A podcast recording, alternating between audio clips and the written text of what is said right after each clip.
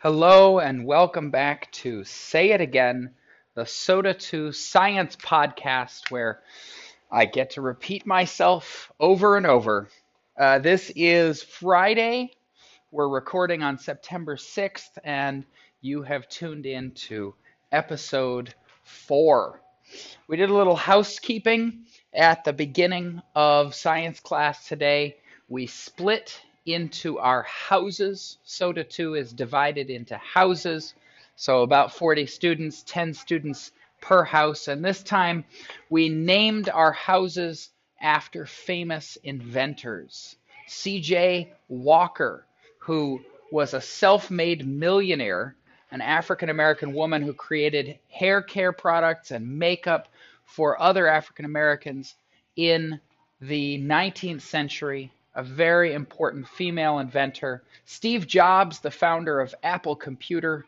Temple Grandin, the founder of the Hug Box. And Nikola Tesla, the founder of, among other inventions, the inc- or excuse me, the fluorescent light bulb. Right? Tesla and Edison turned out to be arch enemies, and they had competing light bulbs. More on that later. So we have four houses in SOTA 2 Jobs, Walker, Grandin, and Tesla. And each student now knows what house they're supposed to be in.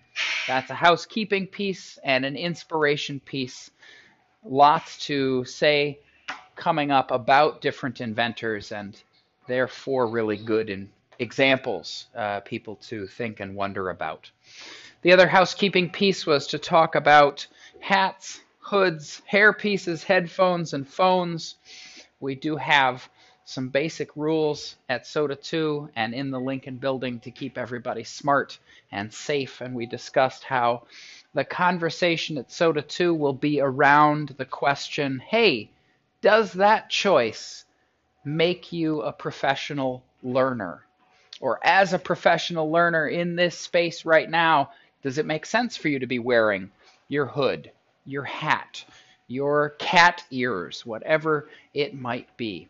No judgment in that question, just an opportunity for self reflection and developing college and career ready skills.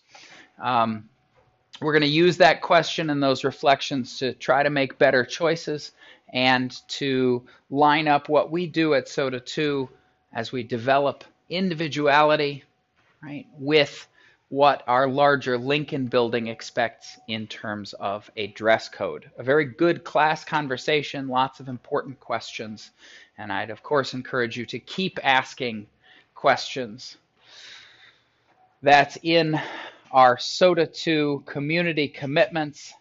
Ask more questions, I think, wound up under be more adventurous. So, um, we had a couple of brief experiments with bitmojis and animojis, some very exciting things for Mr. Walcott and his phone. We also played a game. We played a game called I Can't, because so often in education, students actually hear from a teacher or another trusted adult that they can't and they shouldn't, uh, even when they can. The the classic example is being told by your art teacher, you know, you're really not very good at drawing. You should just not try. And unfortunately, that does happen sometimes. We get that message from our teachers.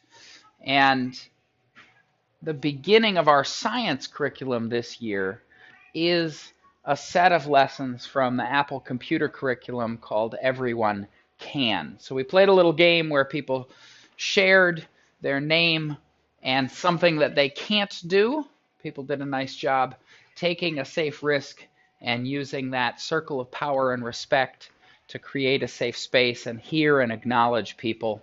Um, there were also some funny ones. We know that Porter can't fly a helicopter, but he's hoping to someday. We know that Alicia was told she can't do computer science, but has since proved that teacher wrong um, people took the opportunity to share some very good stories. So we have that everyone can curriculum coming up. And finally, we took a look at all of the different physical science units that we have up on the board. acoustics and air, computer science, the physical properties of materials, measurement, architecture, transportation, electricity, and simple machines. These are the things that we'll be doing over the course of the year, and there are about nine units which line up with the nine months of the school year. Somewhere in there, we'll also have a couple of very interesting whole school or whole class or even multiple school activities. The Innovation Showdown will happen in January this year, and that's something where we get all of the students from all three middle school charters together to work in collaborative teams and compete for the best de design solutions to different problems. We'll also have a showcase in the spring, and we're hoping to showcase some of the computer science work that we might do towards creating applications. More on that to come. As a final note today, we did have a whole class conversation about classroom economies. We have different groups of students that have decided to design their own currencies and start exchanging things. We have several different flavors of money developing, and people did a nice job talking about what's working well, what might not be working, what we could change going forward, and what feels fair.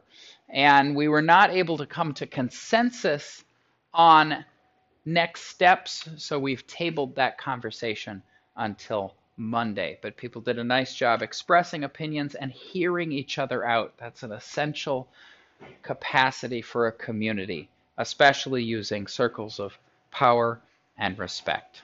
A busy day in science class, lots more to come. Thanks so much for tuning in. We'll see you on Monday.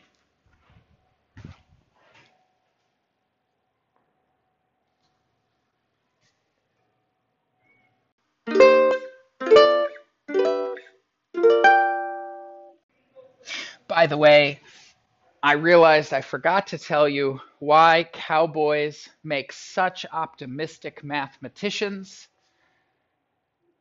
It's because they always round up.